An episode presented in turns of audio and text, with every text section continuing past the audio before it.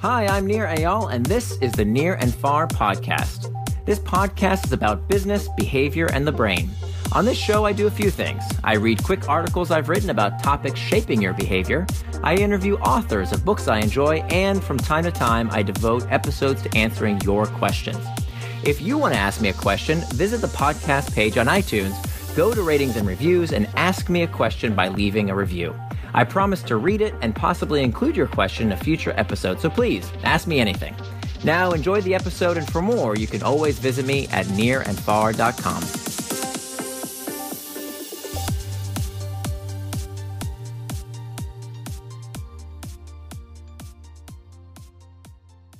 Go Ask Grandma How to Design for Normals by nirandfar.com.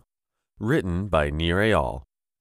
Note this post originally appeared in TechCrunch. I'm proud to have co authored this post with Katie Fike, PhD. Dr. Fike is a gerontologist, systems engineer, and partner at Innovate 50, a consulting firm helping companies create products and services for the 50 plus market. As web watchers, entrepreneurs, and investors search for the next big thing, they'd be wise to focus on innovations that can be easily adopted by technology novices. A recent string of companies, including Groupon and Pinterest, have found success outside the early adopter digerati by building products simple enough to be used by just about anyone. Designing with tech novices in mind can mean the difference between staying niche and going mainstream. Here are three principles for how to design software for people Silicon Valley too often despairingly calls normals. What's it for? Don't tell them how it works or what it is, and certainly don't tell them how wonderful your company is. Just tell them in big, uncluttered, blatantly obvious terms what your service is for. Novice users need to know when your service would be useful in their lives. Take a look at Twitter's homepage for new users. It says simply, Welcome to Twitter. Find out what's happening right now with the people and organizations you care about. Same story at Facebook. Facebook helps you connect and share with the people in your life. Brilliant! Now the tech novice knows, in no uncertain terms, when and why these sites would be useful. Twitter is for knowing what's happening, and Facebook is for connecting and sharing. Where do I push? We know what you're thinking. Sure, Facebook and Twitter can use one sentence taglines because new users come to their sites having heard all about them already. Well, yes, but that's the point. Most people today hear about sites from someone else. Your job is to help them fulfill the expectations they have for your service as quickly and convincingly as possible. But how do you help new users fall in love with your site? Take them on a romantic walk.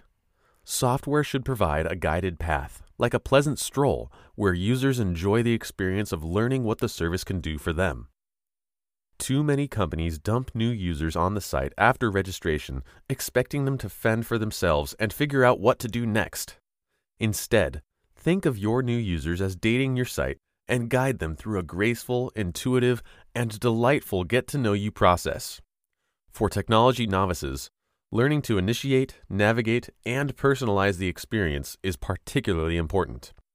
Novices also appreciate a tolerance for error. Actions should not feel risky or permanent, but rather fluid and easy to undo if necessary. For example, when Twitter's exemplary onboarding teaches new users how to use the service, it also asks about their interests and immediately uses this information to curate and personalize the experience.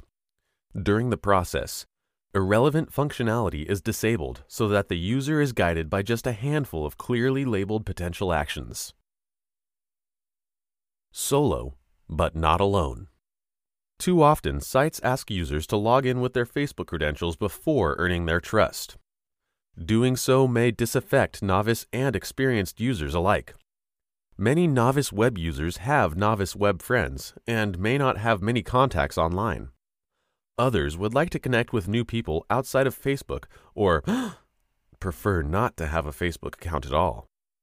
On the other end of the spectrum, members of the tech savvy crowd are shying away from using the Facebook login for third party sites, as they become increasingly wary of yet another app threatening to spam their friends.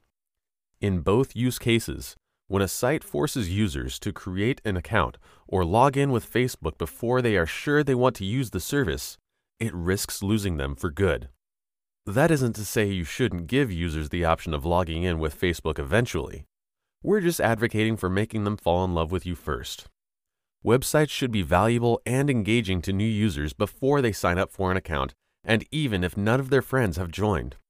For example, Pinterest allows unregistered users to browse freely before creating an account. Users are asked to log in with Facebook only after they decide they want in. And even after they join, they can start repinning, liking, and commenting right away, with or without their friends joining the service. Go ask Grandma. Certainly, having a particular user in mind is key to designing products to fit their specific needs. However, even if your target user is not a web novice, ensuring that your site is usable by even the least experienced visitor will pay off. Everyone appreciates an intuitive interface, which anticipates the user's next step. To take a product into the mainstream, it must be simple. It must cater to people who don't care what the technology can do, just that it can get their job done. This is where large yet untapped opportunities still lay waiting for entrepreneurs who can build simple solutions to overly complex problems. A good relationship with grandma and grandpa might help too.